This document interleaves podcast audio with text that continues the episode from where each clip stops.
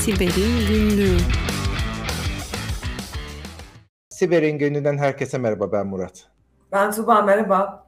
Nedir bugünkü haber Tuğba'cığım? Öncelikle doğum günü kutlu olsun Murat. Senin de doğum günün kutlu olsun Tuğba. Biz peş peşe doğanlar. Bu haftanın doğanları diye özetleyelim. Tam Aynen öyle. Kutlu doğum Yılı zaten hiç sormuyoruz biliyorsun. Evet. Ee, ya benim bir haberim var ama benim hiç anlamadığım bir konuyla alakalı. Ben haberi vereceğim. Sonra sen bana Türkçe mealini anlat lütfen. Estağfurullah. Tabii ki dinliyorum. Ee, Bitmart bu cryptocurrency e, marketlerden bir tanesi biliyorsun. Ee, Bitmart 100 196 milyon dolarlık bir vurgunla karşı karşıya. Burada da işte hackerların e, hot wallet olarak tabir edilen bu sıcak cüzdanlardan e, çaldıkları paralarla ilgili. Çok ilginç geldi bana çünkü Bitmart Hacker isimli bir hesap açmış saldırgan. Yani kripto para borsasının adını koyup ucuna da hacker diye bir username açmazsın diye düşünüyorum. Böyle bir cüzdan açmış Bitmart Hacker hesabına önce 100 milyon dolarlık sonra 96 milyon dolarlık kripto para transferi yapmış. Bunun 100 milyon doları Ethereum bu benim de çok sık duyduğum bir şey ama ben bu borsada biliyorsun herhangi bir işlem falan yapmıyorum. Blockchain teknolojilerine de çok hakim değilim. Bu sıcak cüzdan ne demek, hot wallet ne demek, cold wallet ne demek, bu işlemi nasıl yapıyorlar? Bir private key'in çalındığından bahsediliyor mesela. Bizi biraz bu konuda aydınlatır mısın sevgili Murat? Ee, memnuniyetle tabii hani kısa kısa şey yapacağım. Meraklısı zaten biliyordur. Kripto para dediğimiz şey senin de bildiğin gibi aslında günün sonunda bir bit dizisi, bir şey kolaylıkla kopyalanabilir, bir kişiden bir kişinin eline geçebilir şeyler. Private key'leri, anahtarları kastederek söylüyorum. Sen cüzdanın gibi düşünürsen cüzdanını birisi çaldığında içindeki bütün paraları çalabileceği için büyük miktarda para sahibi olanlar ya da borsa gibi büyük miktarda para hareketiyle uğraşanlar bir cüzdan değil birden fazla cüzdan kullanıyorlar. Bu cüzdanların içinde günlük para hareketi kadar gereken kısmını borsa uygulaması yani işte standart web, web uygulaması gibi düşünürsen API'ler üzerinden alışveriş yapabileceği şekilde olan cüzdanı API'lere bağlıyorlar. Bu online erişilebilir oluyor. Öyle olduğu için de API'yi ele geçiren, bu cüzdanın senin olduğunu anlatan private key yani gizli anahtarı, özel anahtarı ele geçiren senin bütün paranı değil ya da müşterilerinin bütün parasını değil sadece günlük operasyon için ayırdığın parayı çalabiliyor. Yani işte 198... Ya bankalardaki nakit kasa soygunu gibi bir durum söz konusu aslında. Bravo. Evet. Buna buna sonuç olarak işte hot wallet deniyor. Çünkü sıcak elektronik olarak bağlı şey yapıyor. Kalanları ise cold wallet. Onlar çeşitli yöntemlerle bireysen mesela yapabileceğin en basit şey senin o private key'ini cep telefonunun hacklenmesine, bilgisayarın hacklenmesine karşın bir iki tane USB diske kopyalayıp bunları kasada ve tabii başkasının fiziksel olarak çalamayacağı bir yerlere alabilirsin. Yani o zaman sen o hesabını cold hale getirmiş oluyorsun, soğutmuş oluyorsun, internetten erişilemez hale getirmiş oluyorsun. Yani daha Türkçesiyle çevrim dışı hale getirmiş oluyorsun o parayı, o cüzdanı. Anladım. Bitmart'ın burada CEO'sunun bir açıklaması var. Mesela bu kaybolan bu 196 milyon doları bir şekilde telafi edeceğini. Herhalde öyle sanıyorum ki yani okuduğumda anladığım doğru mu bilmiyorum. Bu böyle saldırılar söz konusu olduğu zaman bu kripto e, borsası kendini kapatıyor. Yani belli bir müddet siz işlem yapamıyorsunuz. Yani dolar gibi fırlıyor, düşüyor vesaire falan ama o sırada siz herhangi bir işlem yapamıyorsunuz çünkü borsa kapalı.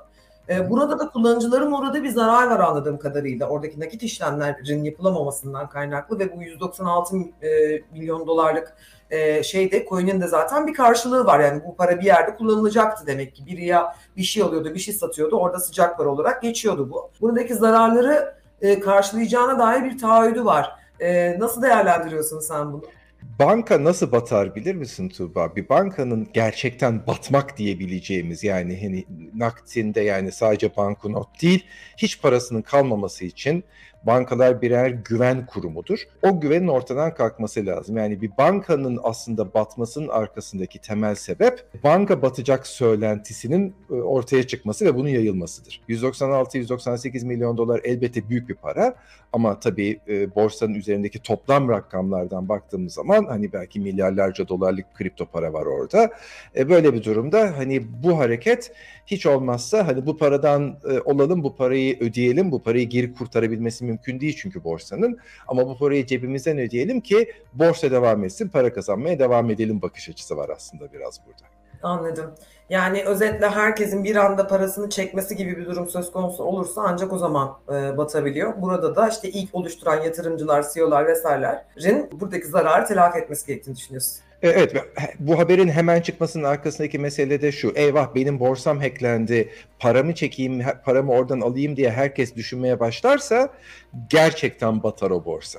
Murat bu piyasada siber güvenlik sigortası oluyor mu? Bildiğim kadarıyla yok ama ee, senin bir bilgin var mı? Benim bildiğim kadarıyla yok. Hani tabii sigorta günün sonunda bu riski almak isteyen bir sigorta şirketiyle buna karşılık primi ödemek isteyen bir müşteri olduğu zaman poliçe ya da iş oluşuyor. Türkiye'de bildiğimiz ya da Türkiye'de hizmet veren Avrupa'daki, dünyadaki büyük underwriter'lar yani poliçe yazanlar ve onların da arkasındaki reasürör şirketlerin önemlerinin hiçbirisi kripto para ve kripto para borsası ile ilgili bir riski kabul etmiyorlar. Ama hani sen dersen ki mesela benim böyle bir işte kripto param var.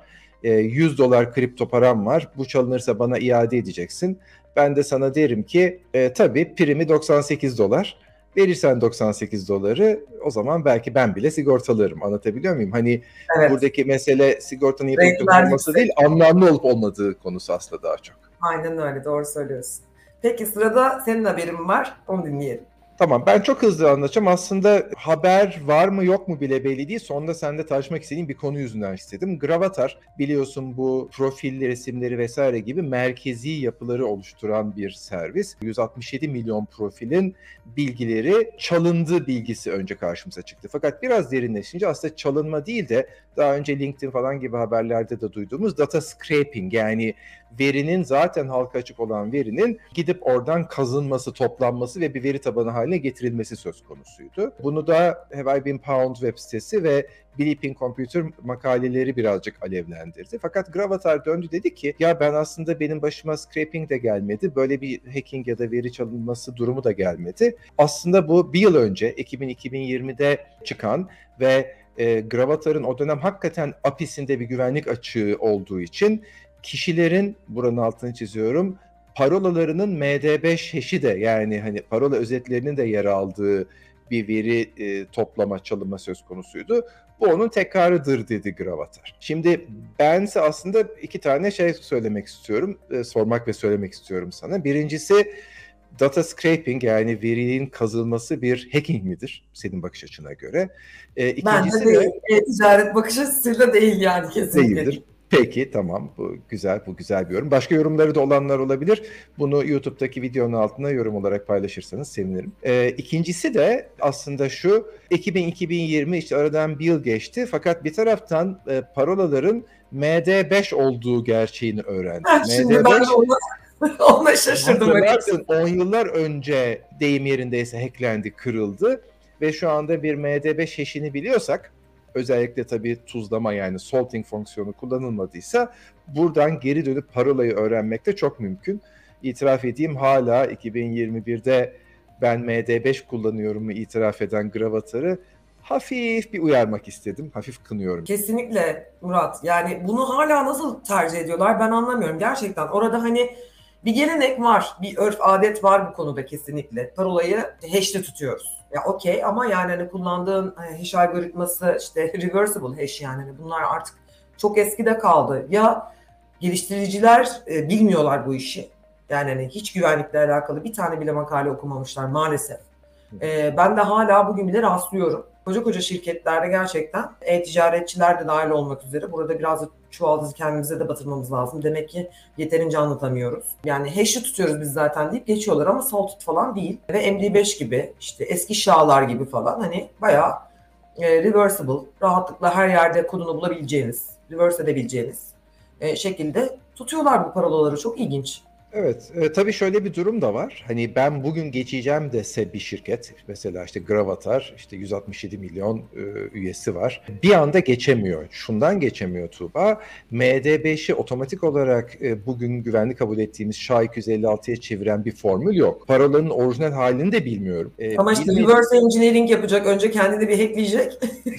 ya bir seçenek o ya da Aynen öyle yani. Öyle. yapıp clear text haline getirip ondan sonra muhtemelen ben olsam öyle yapardım. Belki kulağımı şöyle tutuyorum ama hani ben Evet. oranın güvenlikçisi olsam ne yapalım Tuğba deseler gelip akıl danışsalar bana. Mesela ben bunu söylerim yani hani gel beraber reverse engineering yapalım. Bunun e, clear text haline getirelim ondan sonra da şey yapalım. E, şaya ben- belki.